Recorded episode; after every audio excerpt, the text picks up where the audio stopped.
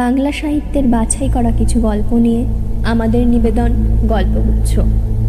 গল্পগুচ্ছ আজকের নিবেদন বিখ্যাত সাহিত্যিক সুনীল গঙ্গোপাধ্যায় লেখা ঐতিহাসিক কাহিনী ছায়াদর্শন সুনীল গঙ্গোপাধ্যায়, বাংলা সাহিত্যের এক উল্লেখযোগ্য নাম।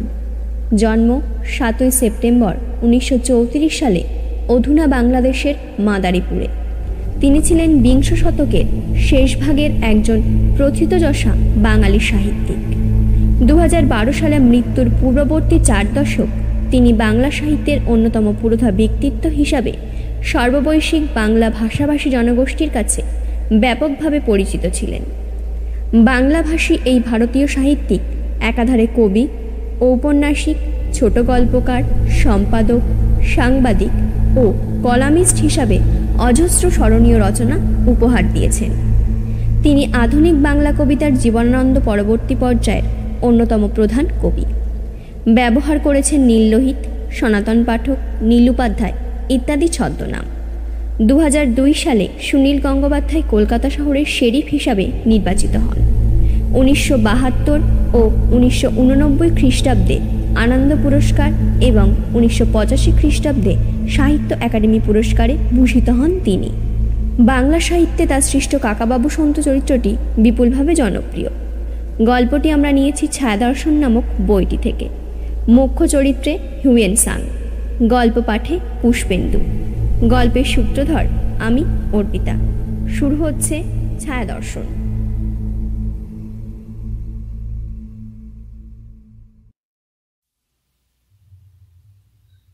উঁচু পাহাড়ি শিখরের কাছে অনেকখানি অংশ প্রায় সমতল। সেখানেই গড়ে উঠেছে একটি ক্ষুদ্র নগর, নাম হি লা এ নগরটি বড়ই মনোহর। বড় বড় সব বৃক্ষরাজি, ফুল, ফলে সজ্জিত। তীর তীর করে বয়ে চলেছে একাধিক গিরি ঝর্ণা। এখানকার অধিবাসীদের বাড়িগুলি ছোট ছোট। সবই গাছপালায় আড়ালে ঢাকা। একটু উন্মুক্ত স্থানে দাঁড়ালে দেখা যায় আদিগন্ত ঢেউয়ের পর ঢেউয়ের মতো পর্বতের সারি। অভিযাত্রী জুয়ান জ্যাং এই হিলাতে কাটাবেন তিন দিন। তার পরিশ্রান্ত শরীর একেবারে জুড়িয়ে গেল। আরও কয়েকদিন বিশ্রাম নিতে চায় শরীর। এখানকার অধিবাসীরা প্রায় সকলেই চীনযাত্রী বৌদ্ধ। তারাও জুয়ান জ্যাংকে এখানেই অন্তত বর্ষাকালটা থেকে যাবার জন্য অনুরোধ জানিয়েছেন বারবার। কিন্তু অভিযাত্রীকে তো থাকলে চলে না, তাকে পৌঁছতেই হবে গন্তব্যে। অলক্ষ্যে ঘনায়মান মেঘের দিকে তার দৃষ্টি চলে যায় বারবার। এ অঞ্চলের বর্ষা অতি সাংঘাতিক। একবার বর্ষণ শুরু হলে অবিরাম হতেই থাকে দিনের পর দিন, প্রবল ধারে। এই বর্ষা শুরু হবার আগেই সামনের দুর্গম গিরি সংকট পার হয়ে যেতে হবে তাকে। সে পথ অতিক্রম করতেই অন্তত সাত দিন লেগে যাবে। সকালবেলা যাত্রা শুরু হলো। পাহাড়ি ঢালু পথ দিয়ে সদল বলে নামতে লাগলেন শ্রমণ জুয়ান জ্যাং। আপাতত তিনি নিজস্ব ঘোড়ার পাশাপাশি হেঁটেই চলেছেন। পথের ধারে ধারে স্থানীয় কিছু মানুষ দাঁড়িয়ে অবনত মস্তকে তাকে শ্রদ্ধা জানাচ্ছে। তার সঙ্গে রয়েছে সাতজনের একটি দল।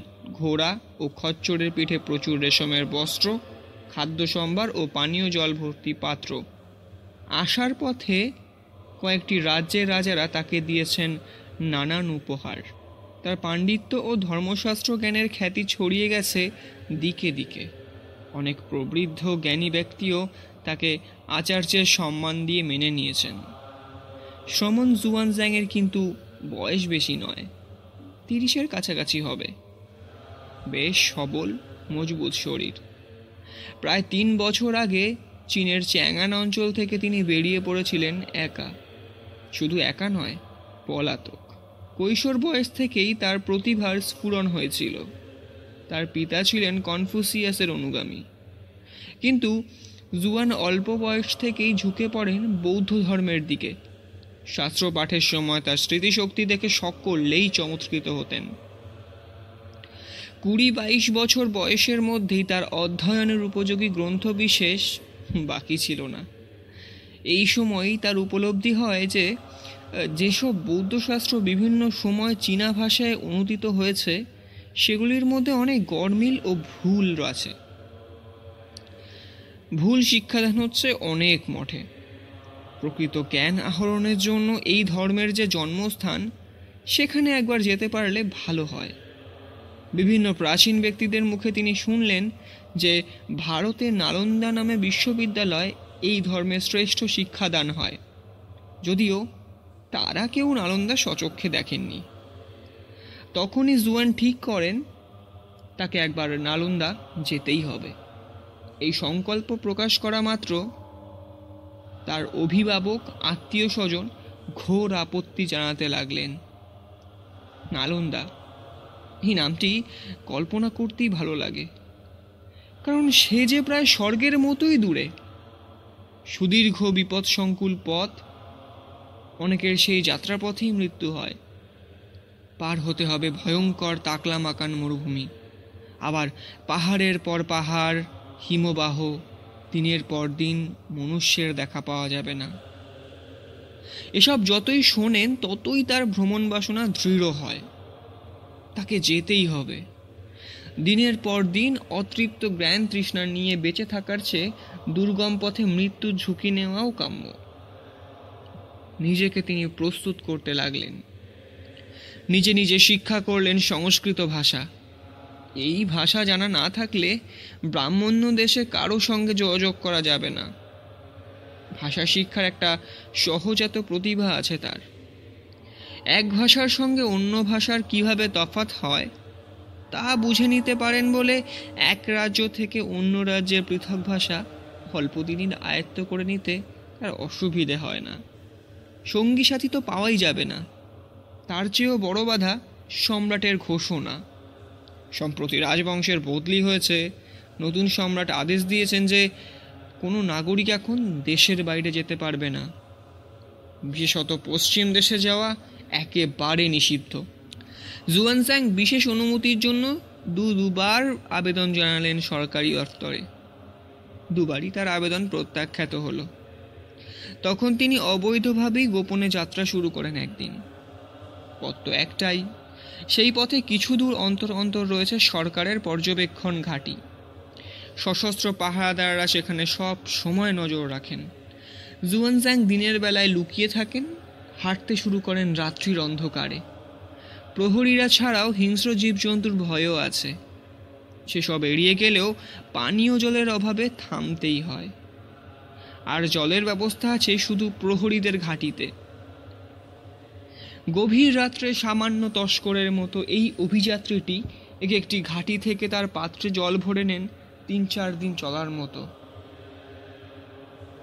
একটা ঘাঁটিতে তিনি ধরা পড়ে গেলেন। ঝাঁকে ঝাঁকে তীর উড়ে এলো তার দিকে। আত্মসমর্পণ করতে বাধ্য হলেন জুয়ান স্যাং। তাকে ধরে নিয়ে আসা হলো সেই ঘাটির অধিনায়কের কাছে। তিনি একটুক্ষণ জেরা করলেন এই বন্দিকে। তারপরই তাকে প্রণতি জানালেন। এই অধিনায়ক কিছুদিন আগেই বৌদ্ধ ধর্মে দীক্ষিত হয়েছেন এবং তিনি জুয়ানজ্যাংয়ের শাস্ত্রজ্ঞানের খ্যাতির কথা ভালোভাবেই জানেন। তিনি অকুত ভয় মানুষটির দৃঢ় সংকল্পের কথা শুনে তার ওপর সরকারি নিয়মের বাধা আরোপ করলেন না। বরং তাকে বুঝিয়ে দিলেন, সম্মুখে যাত্রাপথে কোথায় কোথায় বাধা পাবেন, কোন কোন ঘাটি সম্পূর্ণ এড়িয়ে যেতে হবে, আর কোন কোন ঘাঁটি সর্দারের কাছ থেকে তিনি সাহায্য পাবেন। সেরকম কয়েকজনের নামে চিঠি লিখে দিলেন তিনি এবং সঙ্গে দিলেন কয়েকটি পানীয় জল ভর্তি পাত্র, কিছু খাদ্যদ্রব্য এবং একজন পথপ্রদর্শক। জুয়ান জ্যাং একদিন স্বপ্ন দেখেছিলেন, তিনি বহু পরিশ্রম ও কয়েকবার ব্যর্থতার পর সুমেরু পর্বতের শৃঙ্গে আরোহণ করেছেন। ঘুম ভাঙার পর তার মনে হয়েছিল, সেই সুমেরু পর্বতই হলো নালন্দা। সেখানে পৌঁছবার জন্য সব বাধাই তাকে জয় করতে হবে। চীন সাম্রাজ্যের সীমান্তের কাছে বেশ কয়েকটি ছোট ছোট রাজ্য। সেই রকম কোনো কোনো রাজারা তাকে খাতির যত্ন ও সাহায্য করেছেন। কেউ কেউ অবশ্য তেমন আগ্রহী দেখাননি, তবে বিশেষ বাধারও সৃষ্টি পাননি। সবচেয়ে বড় বাধা এসেছিল তুরফান রাজ্য থেকে। জুয়ান জ্যাংয়ের অভিযান প্রায় বাতিল হয়ে যাবার উপক্রম। সে দেশের রাজা ও রানী দারুণ অত্যাচার করেছিলেন তার উপর। স্নেহের অত্যাচার, চোখের জলের দ্বন্দ্বযুদ্ধ। তরুণ সন্ন্যাসীর স্থান হলো রাজপ্রাসাদে। সেবার জন্য নিযুক্ত হলো কয়েকজন খোঁজা। রাজা, রানী, পরম ধার্মিক, যাতে চীনা এবং মহাজানি। রাজ্যে কিছু হীনজানিও রয়েছে। এই দুই পন্থীদের মধ্যে প্রায়ই রেশারেশি ও সংঘর্ষ হয়। রাজা কিউয়েন এক বিশাল ধর্মসভার আয়োজন করলেন। সেখানে সেই নবাগত শ্রমণ বৌদ্ধশাস্ত্র বিষয়ে আলোচনা করবেন। প্রচুর জনসমাগম হলো। সকলে তো বটেই, এমনকি রাজার সভা পণ্ডিতরা পর্যন্ত মুগ্ধ। এইভাবে চলল কয়েকদিন। এত শ্রদ্ধা ও যত্ন জুয়ানজাং আর কোথাও পাননি। রাজা ও রানী যেমন বিনীত, বেশিরভাগ মানুষই সেরকম ভক্তি নম্র দিন সাতেক বাদে জুয়ানজাং বললেন, রাজামশাই, এবার আমাকে বিদায় দিন। আমাকে এগিয়ে যেতে হবে। রাজা অবাক হয়ে বললেন এখন কি? আরও কিছুদিন থাকুন। কেটে গেল আরও দুদিন। জুয়ানস্যাং আবার সেই প্রস্তাব তুলতেই রাজা প্রবলভাবে মাথা নেড়ে বললেন কেন অত কষ্ট করে যাবেন? আপনি এই রাজ্যেই থেকে যান। আপনি হবেন এখানকার আচার্য। আপনার জন্যই আমার রাজ্য গৌরবান্বিত হবে। ক্রমে দেশবাসীরা এবং সভার পণ্ডিতরাও একই অনুরোধ করতে লাগলেন বারবার। একদিন জুয়ান বিনীত কিন্তু দৃঢ়ভাবে বললেন রাজামশাই আমি একটা সংকল্প নিয়ে বেরিয়েছি। আমাকে যে যেতেই হবে ভাবছি আগামীকালই। রাজাও দৃঢ়ভাবে বললেন আপনাকে আমি কিছুতেই ছাড়ব না। আমার কথা শুনুন। যদি পামের পর্বতমালা উল্টে যায়, তবু আমার কথার ব্যত্যয় হবে না। আপনি কি করে যান, আমি দেখব। জুয়ান পড়লেন মহা বিপদে এত উপকারী রাজা, জোর জবরদস্তি করে যাওয়া যায় না, চুপি চুপি পালিয়ে যেতেও বিবেকে সায় দেয় না। কিন্তু এরকম একটি রাজ্যে সুখভোগ করার জন্য তো তিনি এই দুস্তর পথ পেরিয়ে আসেননি। তার স্বপ্ন পূরণ না করে থেমে যাওয়ার কোনো প্রশ্নই নেই। এই উভয় সংকটে তরুণ শ্রমণে দুচুক্ষ দিয়ে নেমে এলো জলের ধারা। রাজা রানীও কাঁদতে শুরু করলেন। এরপর জুয়ানজ্যাং পায়ে প্রবেশনে স্থির হয়ে রইলেন। খাদ্য পানীয় কিছুই গ্রহণ করেন না, নিদ্রাও ত্যাগ করলেন। দিনের পর দিন যায় রাজা স্বয়ং তার মুখের সামনে ভোজ্যদ্রব্য সমেত পাত্র এনে ধরেন। তবু জুয়ান কিছুতেই মুখ খোলেন না।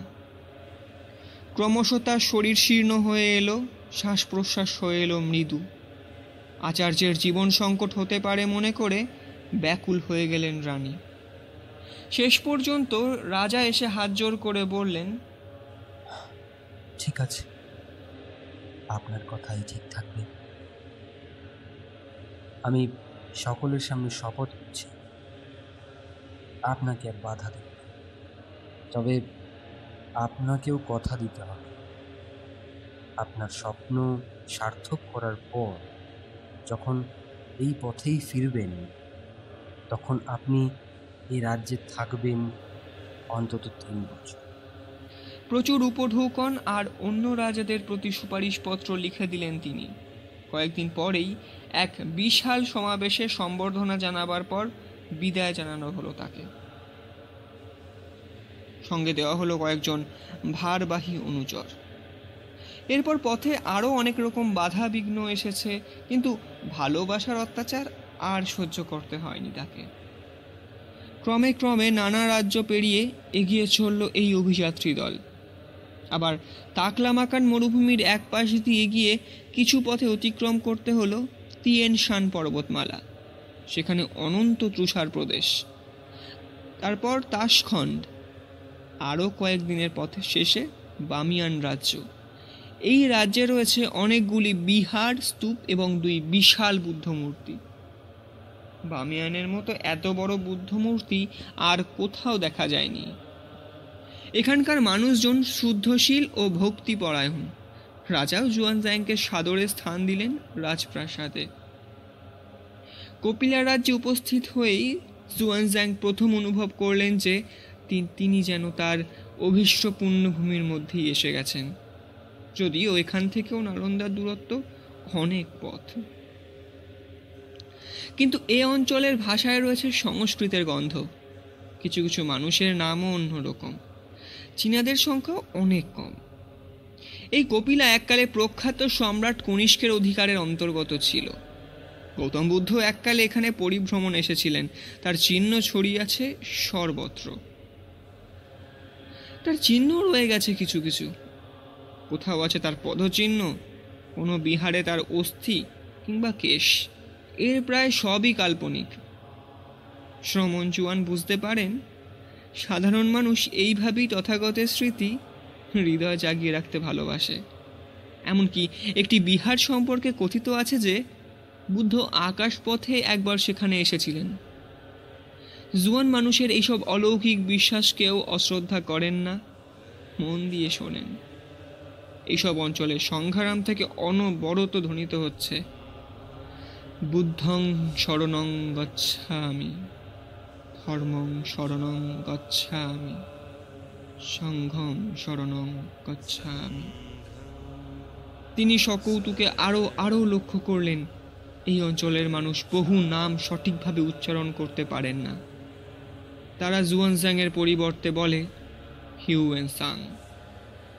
তিনিও সেই নাম মেনে নিয়েছেন।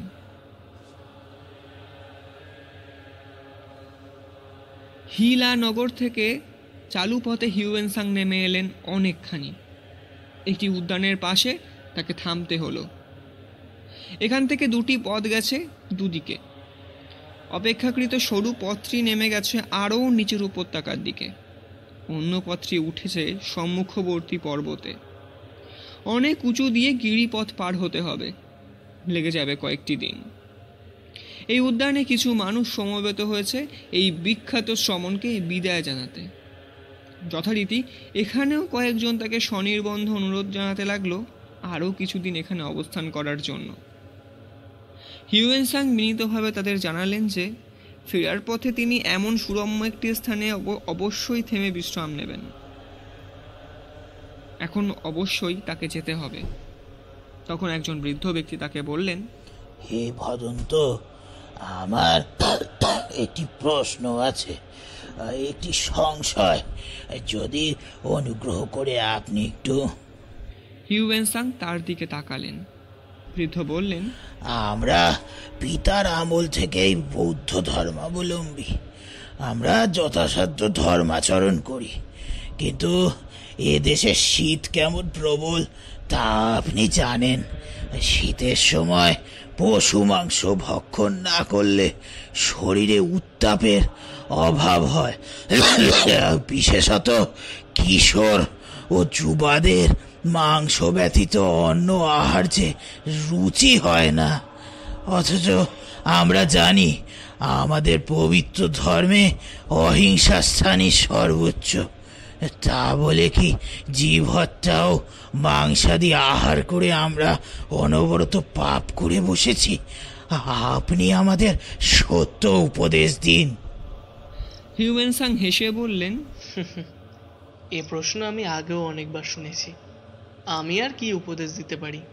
তবে এ বিষয়ে স্বয়ং বুদ্ধ কি বলেছিলেন, তা আপনারা শুনুন।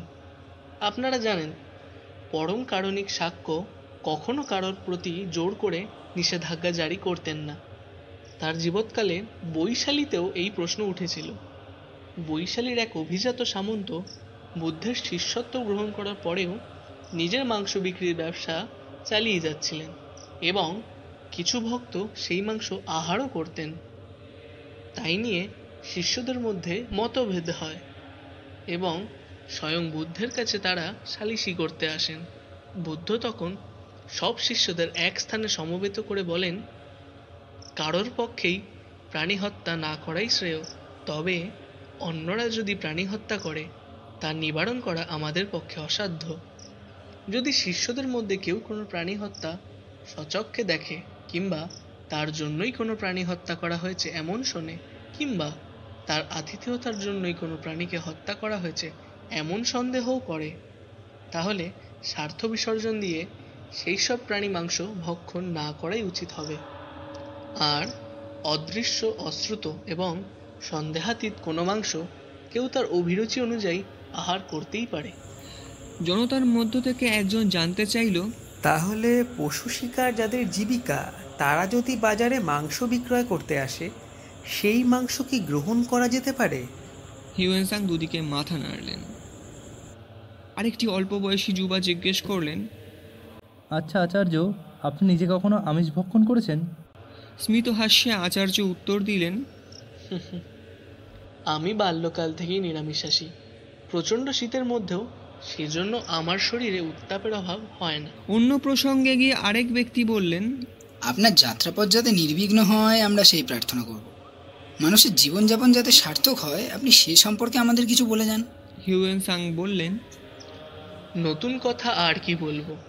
প্রত্যেক মানুষ তার বিবেকের বিচার বুদ্ধি অনুযায়ী চলবে। এইটাই তো ঠিক পথ। নিজের আত্মাকে যদি প্রদীপের মতো করে তোলা যায় তাহলে সেই প্রদীপের আলোই সব সময় পথ দেখাবে। আর দেরি করা যায় না। এবার যাত্রা শুরু করতেই হবে। অশ্বপৃষ্ঠে আরোহণ করার পর হিউয়েনসাং কৌতূহল ভরে একজনকে প্রশ্ন করলেন আচ্ছা আমরা তো যাব উচ্চ পাহাড়ের পথে। আর যে পথটা উপত্যকার দিকে নেমে গেছে সেদিকে কি আছে? এক প্রবীণ ব্যক্তি বললেন ওদিকে কেউ যায় না। বেশ কিছুটা দূরে এক স্রোতময় তেজি নদী তার উপরে রাজা গোপালের ছায়া গুহা। হিউয়েনসাং সবিস্ময়ে মাথা ঝুঁকিয়ে জিজ্ঞেস করলেন ছায়া গুহা মানে? বহুকাল আগে নাগরাজ গোপালের সঙ্গে ওই প্রশস্ত গুহার অভ্যন্তরে গৌতম বুদ্ধের তর্কযুদ্ধ হয়। কয়েকদিন ধরে তা চলেছিল। অবশেষে রাজা গোপাল পরাজয় স্বীকার করে বুদ্ধের পাদবন্দনা করেন। বুদ্ধ সেই রাজাকে উপহার হিসেবে নিজের ছায়াটি দান করে যান। এই গুহার প্রাচীরে সেই ছায়া আজও বিদ্যমান। কি বললেন? ছায়াটি এখনও বিদ্যমান? অন্য একজন বলল হ্যাঁ আচার্য ছায়াটি আছে। আর সেই জন্যই তো ওর নাম ছায়া গুহা। হিউয়েনসাং কয়েক মুহূর্ত নীরব রইলেন। বাস্তব বুদ্ধিতে এই কাহিনীকে অসম্ভব অবিশ্বাস্য বলেই মনে হবে। ভগবান বুদ্ধ নির্বাণ লাভ করেছেন দ্বাদশ শতাব্দী আগে। এতদিন পরেও তার ছায়া কোথাও থাকতে পারে? তাছাড়া মানুষের ছায়া তো তার দেহের সঙ্গেই সঙ্গেই যায়। কেউ কাউকে তার ছায়া দান করে পশ্চাতে রেখে যেতে পারে নাকি? তবে মহাপুরুষদের পক্ষে হয়তো সবই সম্ভব। আমরা ক্ষুদ্র বুদ্ধিতে তার কতটুকু বিচার করতে পারি? হিউয়েনসাং ভাবলেন, এই কাহিনী কতটা কাল্পনিক? তার সত্যতা কিছুমাত্র আছে কি না তা যাচাই করা দরকার। তিনি উচ্চস্বরে বললেন এখানে এমন কি কেউ আছেন যিনি সচক্ষে সেই পবিত্র ছায়া দেখেছেন? দুজন অশীতিপর বৃদ্ধ হাত তুললেন। হিউয়েনসাং আবার জিজ্ঞাসা করলেন সত্যি? আপনারা নিজের চোখে সেই ছায়া দর্শন করেছেন? এই কথা বলেই তিনি লজ্জা পেয়ে গেলেন। এইসব সরল পার্বত্য মানুষ মিথ্যা বলতেই জানে না। যে কারণে শহুরে মানুষ মিথ্যা কথা বলেন অর্থাৎ অপরকে প্রতারণা সে কারণটি এখানে অনুপস্থিত। তিনি দুই বৃদ্ধের কাছেই তাদের অভিজ্ঞতা জানতে চাইলেন। দুজনেই জানালেন যে, তারা তাদের পিতার সঙ্গে সেখানে গিয়েছিলেন। তখন তাদের বয়স দশ বৎসরের বেশি নয়, অর্থাৎ বহু বছর আগেকার কথা। তারপর আর কেউ সে গুহায় যায়নি কেন? হিউয়েনসাং শুনলেন যে, একসময় ভূমিকম্পে ওই দিকের পাহাড়ে নানা রকম পরিবর্তন হয়। পথ নষ্ট হয়ে যায়, নদী হয়ে যায় জলপ্রপাত। একটা যে ক্ষুদ্র জনপদ ছিল, তা সম্পূর্ণ ধ্বংস হয়ে যায়। তারপর থেকে ওদিকে আর কেউ যায় না। গৌতম বুদ্ধের অনেক মূর্তি আছে চতুর্দিকে। সেগুলির সঙ্গে প্রকৃত মানুষটির অবয়বের মিল কতখানি, তা ঠিক বলা যায় না। তথাগতের জীবদ্দশায় কোনো মূর্তি করা হয়নি। পরবর্তীকালে শিল্পীরা অবশ্যই নিজেদের কল্পনা মিলিয়েছেন। ছায়ার সঙ্গে অবিকল মিল থাকবেই। সুতরাং সেই ছায়া দর্শনের সুযোগ যদি পাওয়া যায়, কিংবা প্রকৃতই তার ছায়া আজও আছে কি না, তা মিলিয়ে না দেখে এখান থেকে চলে যাওয়ার কোনো প্রশ্নই ওঠে না। যত দিন লাগে লাগুক, তাকে যেতেই হবে। তখন একটা কলরব শুরু হলো। সকলেই ওই উপত্যকার পথে নাগরাজ গোপালের ছায়া গুহার দিকে যাত্রা নিবারণ করতে চান। পথে এখন বিপদের শেষ নেই। প্রথম কথা, ও পথ দিয়ে অশ্বারোহণে বেশি দূর যাওয়া যাবে না। পদব্রজও খুব কষ্টকর। দুর্ঘটনার সম্ভাবনা পদে পদে। তাছাড়া ওদিকে এখন আর কেউ যায় না বলে দস্যু তস্কররা নিজেদের বাসস্থান বানিয়ে নিয়েছে। বাঘ এবং ভাল্লুকেরও খুব উপদ্রব। কিছুদিন আগেও দুজন অতিরিক্ত সাহসী শিকারী ওই দিকে গিয়েছিল। তাদের মধ্যে একজনের ক্ষতবিখ্যাত দেহ নদীর মনে ভেসে এসেছে। আরেকজনের কোনো সন্ধানই পাওয়া যায়নি। অতএব মহাজ্ঞানী এই পর্যটকের ওই পথে যাওয়া একেবারেই উচিত হবে না। তাছাড়া বর্ষা নেমে গেলে ওদিক থেকে ফিরে এসে এদিকে নির্দিষ্ট গিরিপথ দিয়ে যাত্রাও দুষ্কর হবে। সকলের অনুরোধ উপরোধ নীরবে শুনে নিলেন হিউয়েন তার ওষ্ঠে লেখা রইল মৃদু হাস্য। হাজার বিপদের ভয় দেখিয়েও যে তাকে নিবৃত্ত করা যাবে না তাই এরা জানবে কি করে? তিনি একা মরুভূমি পার হয়েছেন, তার মধ্যে দুবার তার মৃত্যু ছিল অনিবার্য। দিনের পর দিন ধরে অতিক্রম করেছেন হিমবাহ।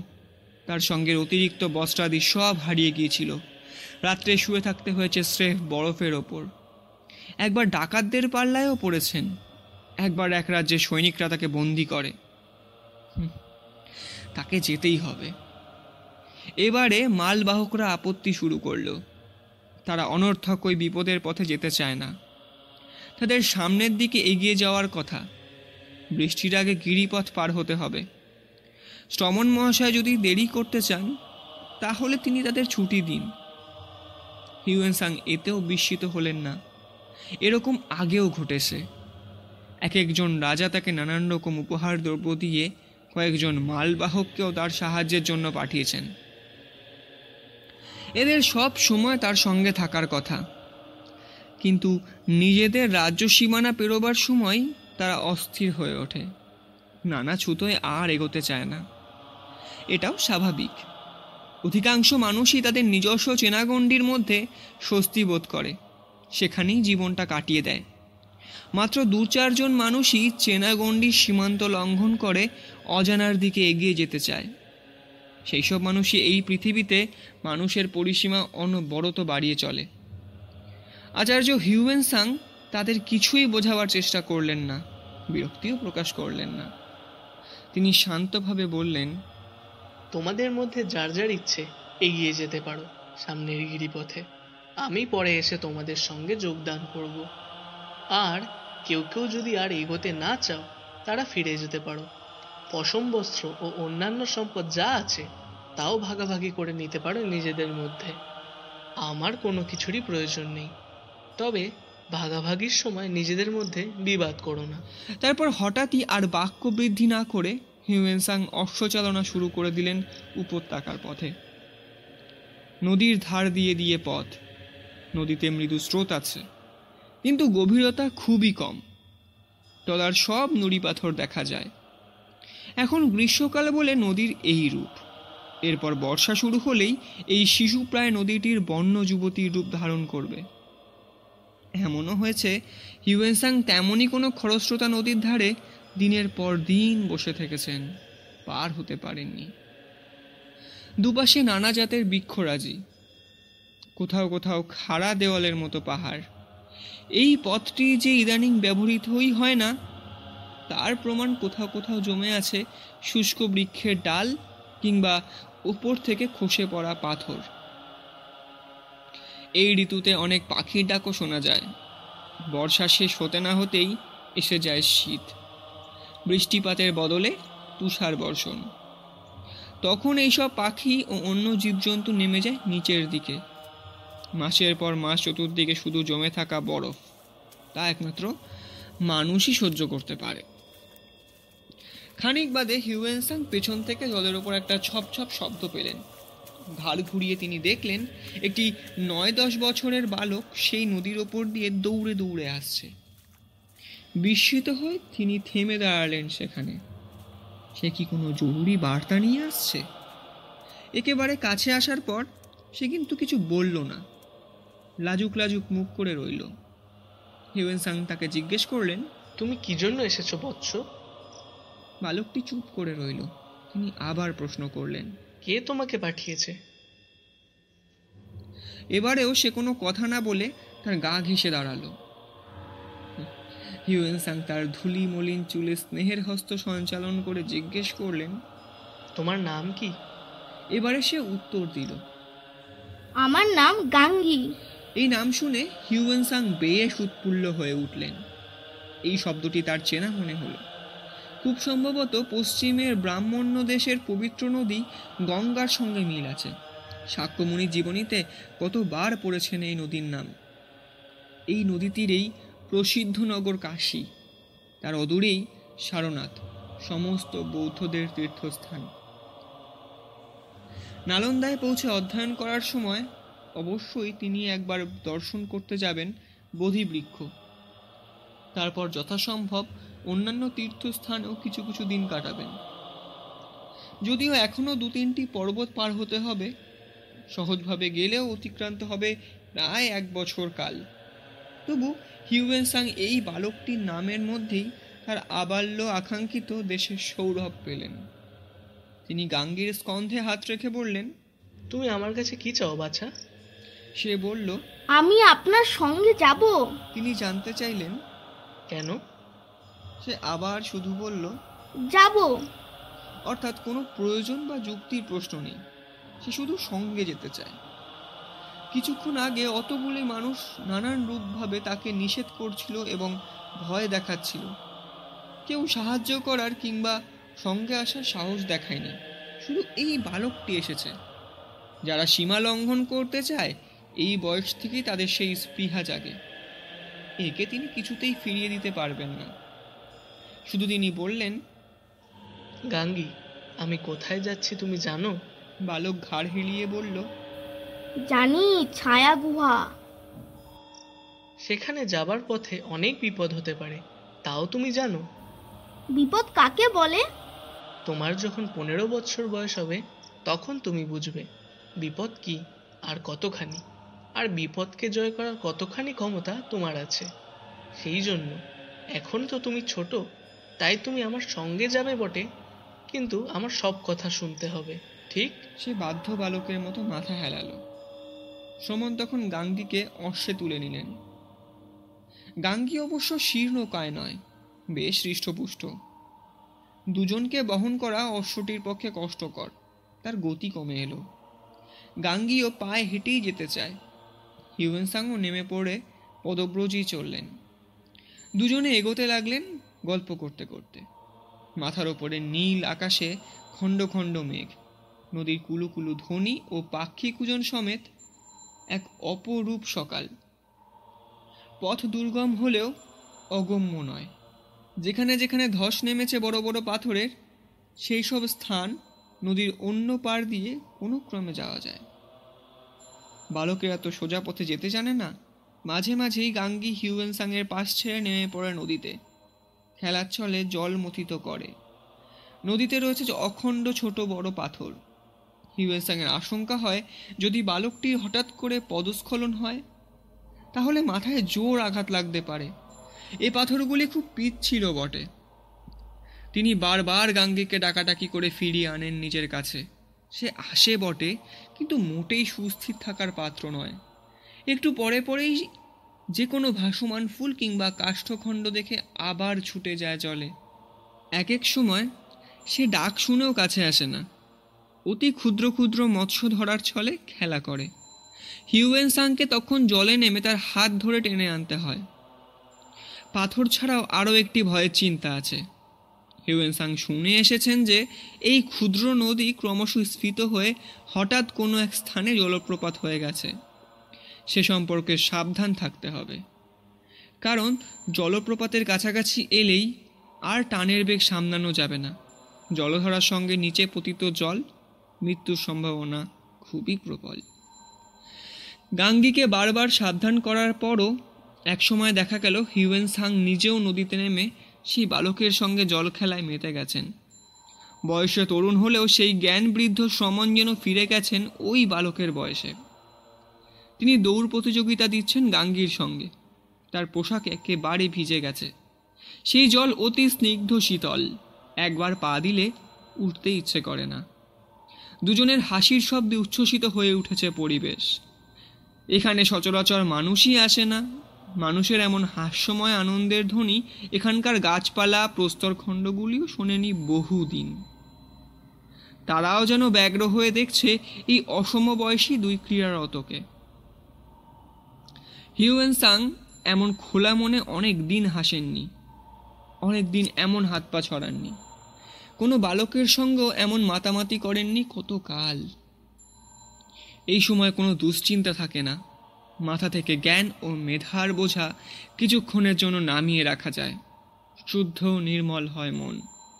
কিন্তু এই আনন্দ আর বেশিক্ষণ স্থায়ী হলো না। অকস্মাৎ ওপরের দিকে চোখ পড়তেই হিউবেনসান দেখলেন সামনেই অতিকা এক কুর্মপৃষ্ঠের মতো পাথরের ওপর দাঁড়িয়ে রয়েছে কয়েকজন মানুষ। এদের সম্পূর্ণ শরীর কালো রঙের আলখাল্লায় ঢাকা, কপালে একটা লাল ফিট্টি বাঁধা কোমরবদ্ধে ঝুলছে তলোয়ার। মুহূর্ত মধ্যে হিউয়েনসাংয়ের বাস্তব বুদ্ধি ফিরে এলো। তিনি বালকটিকে আড়াল করে দাঁড়ালেন। সেই ঢালু পাথর দিয়ে লোকগুলি নিচের দিকে নেমে আসতে লাগল।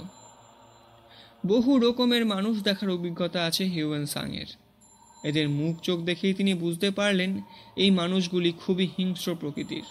এমনকি শিশুদের প্রতিও এদের মায়া দয়া নেই। তিনি শুনেছেন বয়স্কদের কাছ থেকে কথা বার করার জন্য। কিছু কিছু দস্যু দল পিতামাতার সামনেই শিশুদের ওপর অত্যাচার করে, এমনকি হাত পাও কেটে দেয়। গাঙ্গি, এবার তোমাকে আমার কথা শুনতে হবে। তুমি পিছন ফিরে দৌড়তে থাকো। যত জোরে পারো। কেউ যেন তোমায় ধরতে না পারে। এক দৌড়ে নিজ গৃহে চলে যাবে। আমি ফিরে এসে তোমার সঙ্গেই আবার দেখা করব। নাও, দৌড়ো দৌড়ো। ওপরে লোকগুলি নেমে আসার আগেই গাঙ্গি দৌড়ে অদৃশ্য হয়ে গেল। হিউয়েন সাং স্থিরভাবে দাঁড়িয়ে রইলেন। লোকগুলি সংখ্যায় পাঁচজন। তাদের দলপতিকে অনায়াসই চেনা যায়। তার শরীরের আকার যেমন অন্যদের চেয়ে বেশি মুখের ভঙ্গিতেও আধিপত্যের ছায়া। হিউয়েন সাংয়ের একেবারে কাছে এসে মুখোমুখি দাঁড়িয়ে দলপতিটি কর্কশ কণ্ঠে জিজ্ঞেস করল এই তুমি কে হে? হিউয়েন সাং শান্তভাবে বললেন আমি একজন পর্যটক। দলপতি ভ্রুকুঞ্চিত করে বলল পর্যটক? তো এদিকে কোথায় চলেছিলে? এই পথ ধরে তো বেশি দূর যাওয়া যায় না। এইদিকে নাগরাজ গোপালের ছায়া গুহা আছে। আমি সেটা দেখতেই যাচ্ছি। হ্যাঁ ছায়া গুহা একটা আছে বটে। তাই এই পথে যে অনেক বিপদ হতে পারে তা তুই শুনিস শুনিসনি? হ্যাঁ শুনেছি। এদিকে অনেক হিংস্র জন্তু জানোয়ার আছে।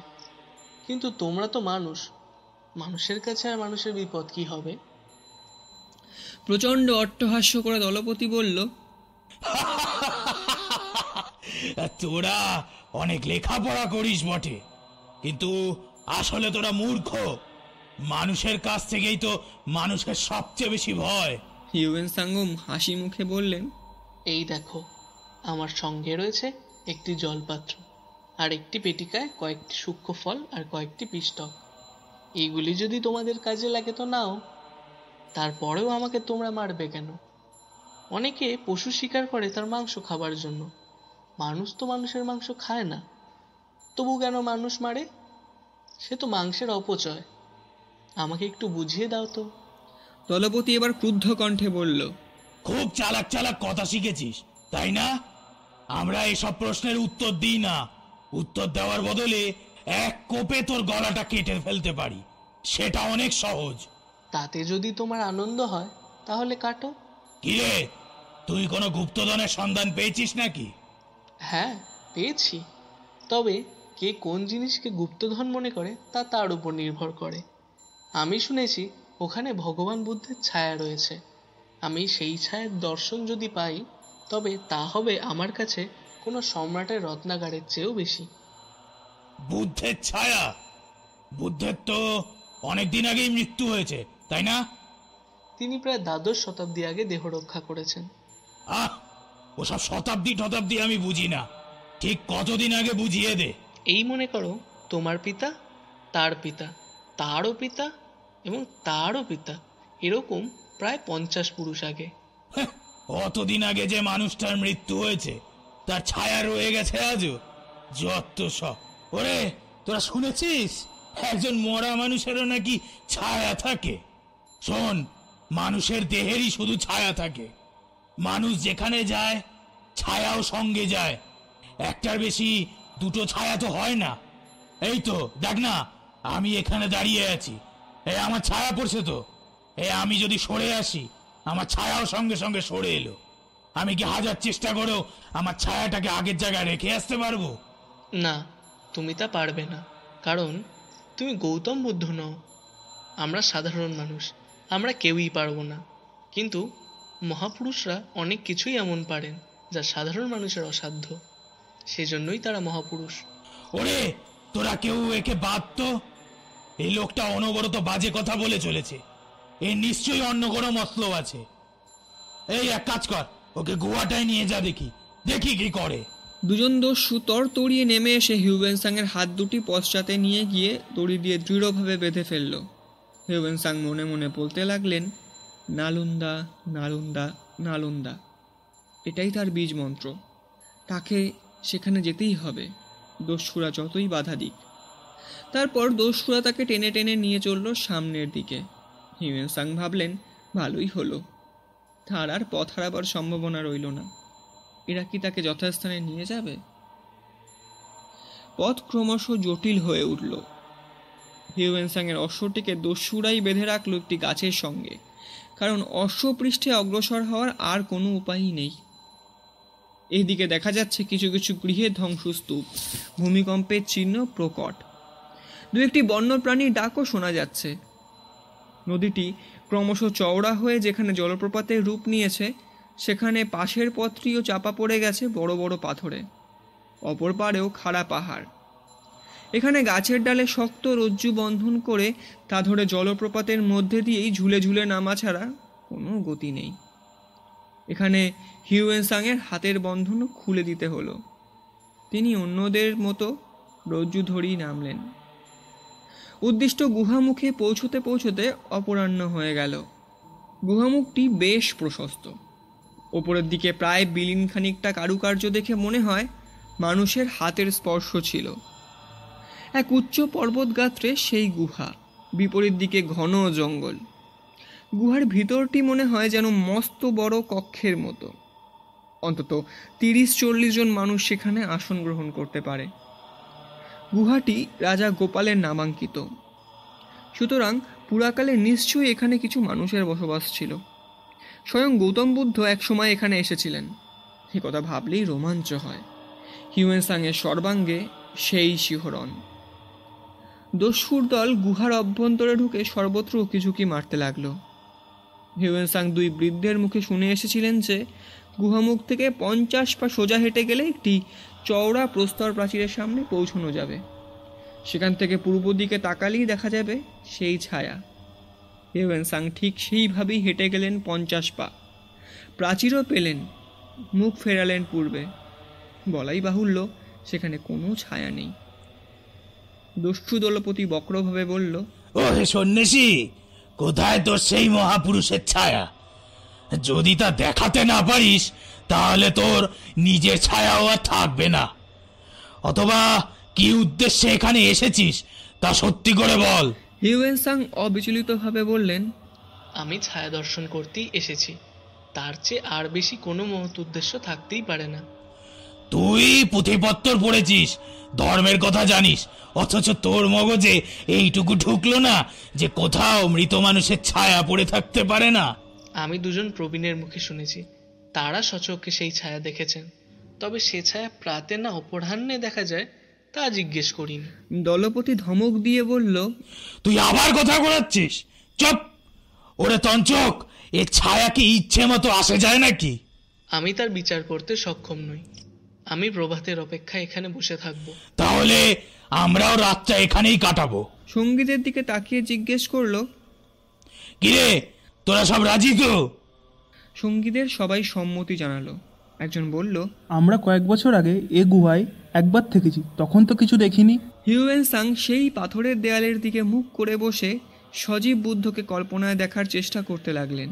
আর জপ করতে লাগলেন শ্রীমালা দেবী সিংহনাথ শাস্ত্র থেকে শ্লোক। এইসব পার্বত্য দেশে অকস্মাৎ নেমে আসে সন্ধ্যা। সূর্যদেব বড় বড় শৃঙ্গের আড়ালে ঢাকা পড়ে যান। দস্যুদল তাদের খাদ্য পানীয় নিয়ে বসল গোল হয়ে। হিউয়েন সাং নিঃসার হয়ে রইলেন, যেন তার ক্ষুধা তৃষ্ণা বোধও লুপ্ত হয়ে গেছে। কিছু পরে গুহার বাইরে কিসের যেন দাপাদাপি শোনা গেল। দু তিনজন দস্যু প্রবেশ মুখের কাছে গিয়ে মুখ বাড়িয়ে দেখল। একজন বলল, এই রে, এই যে দেখছি গোটা কয়েক ভাল্লুক। ওরা নিশ্চয়ই এই গুহাটায় আশ্রয় নিয়েছিল। আমরা তা দখল করে নিয়েছি। দলপতি বলল আরে আমরা পাঁচজন আছি। অত ভয় কিসের? কিছু পাথরের টুকরো সংগ্রহ কর তারপর নিশানা করে মার। যদি ভাল্লুকের নাকে লাগাতে পারিস তাহলেই ওরা ভেঙে পড়বে। ওরা আবার নাকের ব্যাপারে বড় শৌখিন। এরপর কিছুক্ষণ ভাল্লুকদের সঙ্গে দস্যুদের যুদ্ধ চলল। কোলাহল ও ক্রুদ্ধ ডাকে ছিন্ন ভিন্ন হলো নীরবতা। তারপর ভাল্লুকেরা বাধ্য হলো পশ্চাৎ অপসারণে। হিউম্যান সাং যেন কিছুই শুনতে পেলেন না। আগাগোড়ার নিথর নিস্পন্দের মতন রইলেন। এক সময় ভোর হলো। পরিষ্কার, উজ্জ্বল প্রভাত। গুহার ভিতরটা আলোয় ভরে গেল। কিন্তু কোথায় সেই ছায়া? দেখলেই বোঝা যায়, এখানে এই সময় কোনো কিছুরই ছায়া পড়ার প্রশ্নই ওঠে না। হিউয়েন সাং একইভাবে চক্ষু বুজে আছেন। সর্দার তার কাছে গিয়ে একটা ঠেলা দিয়ে বলল ওরে সন্ন্যাসী কোথায় গেল তোমার সেই ছায়া? আমরা না হয় বাপু পাপি তাপি মানুষ তাই মহাপুরুষের ছায়া দেখতে পেলাম না। তোমার কি হলো? তুমি শুধু শুধু এত দূর এলে? হিউয়েন সাং চক্ষু না খুলেই বললেন হয়তো মনের অগোচরে আমিও কখনো কিছু পাপ করেছি তাই আমারও সেই সৌভাগ্য হলো না। তা এখন তুমি কি করবে? আমি এখানেই অপেক্ষা করতে চাই। হ্যাঁ, তোমার জন্য বৃথা আমরা এত দূর এসেছি। এর জন্য তোমার কিছু শাস্তি প্রাপ্য।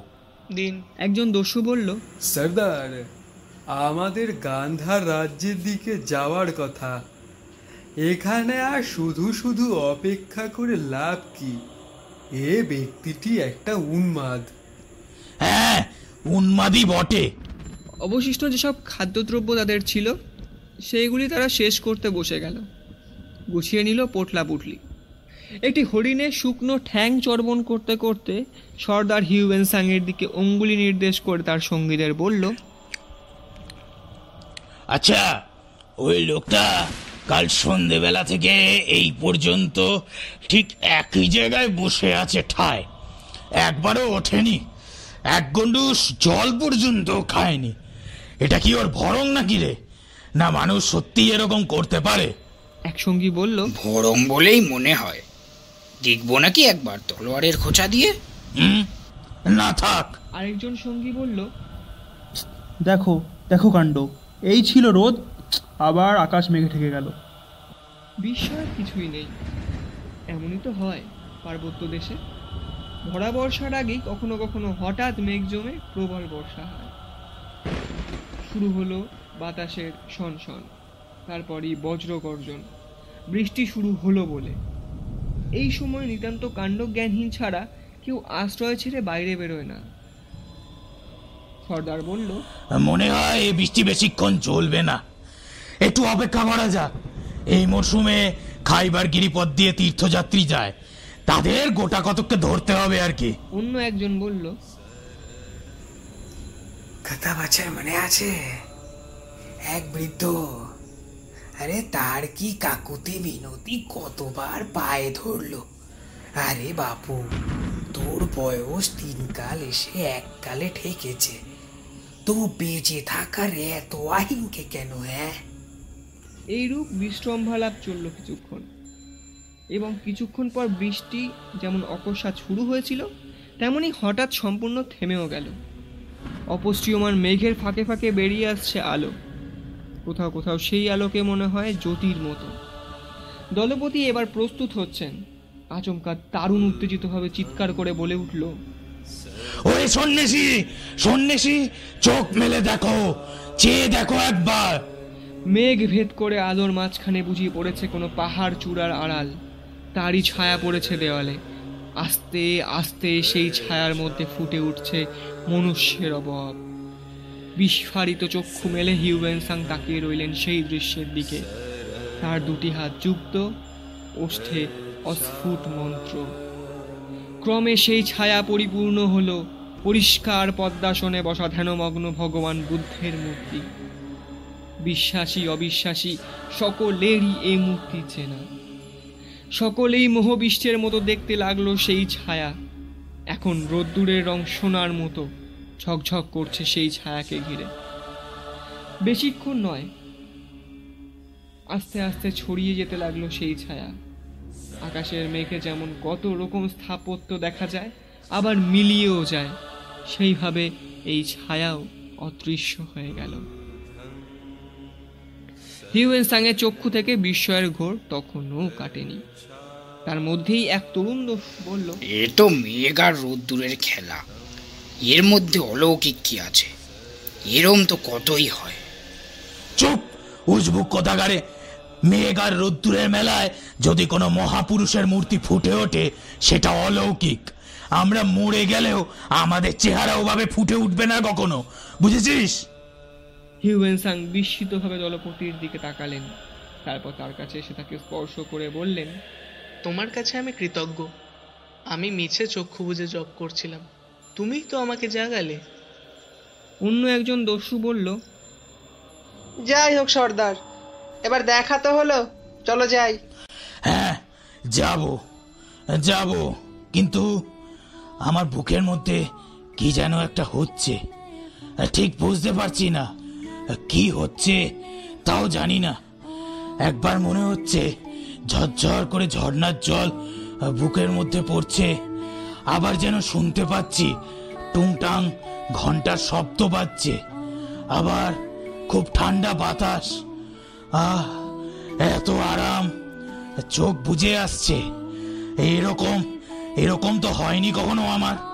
ওগো সন্ন্যাসী, আরে তুমি বলো না, এ কি হলো কি আমার? তোমার বুকের মধ্যে যা হচ্ছে, তা হলো শান্তির বোধ। তুমি দস্যু তস্করের কাজ করে অনেক কিছু পেতে পারো। লুটপাট খুন অত্যাচার করে অনেক ধনসম্পদ ও ক্ষমতার অধিকারী হতে পারো। কিন্তু একটা জিনিস তুমি কিছুতেই পাবে না। শত সহস্র স্বর্ণ মুদ্রার বিনিময়েও পাবে না। তার নাম শান্তি। এখন মহাপুরুষ দর্শনের পুণ্যে তোমার ক্ষণিকের তরে সেই শান্তি বোধ হয়েছে। আবার তুমি তোমার কর্মে প্রবৃত্ত হও, ওই বোধ চলে যাবে। না, তোরা যা। আমি যাব না। এই শান্তির বোধ কি অপূর্ব। আমি তাহলে এখন কি করব? হ্যাঁ? আমি আমি বরং এই শ্রমণের সঙ্গেই যাব। হিউয়েন সাং হেসে বললেন তুমি আমার সঙ্গে কোথায় যাবে? আমি যাব বহু দূরে। সর্দার তবু জোর দিয়ে বলল হ্যাঁ যাব। তোমার সঙ্গেই যাব। যত দূর পর্যন্ত যেতে পারি। ওরে সন্ন্যাসী তুমি আমাকে দীক্ষে দাও। আমাকে দীক্ষে দাও গো। সে বসে পড়ল এর পায়ের কাছে।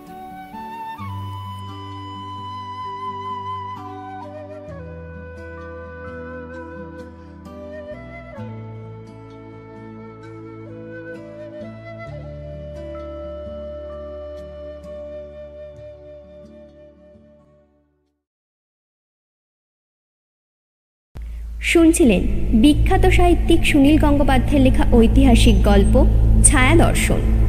হিউয়েনসাংয়ের ভূমিকায় সুদীপ মল্লবর্মন, ডাকাতদের সর্দার সৌরভ, রাজা প্রীতম, গাঙ্গী, অর্ক।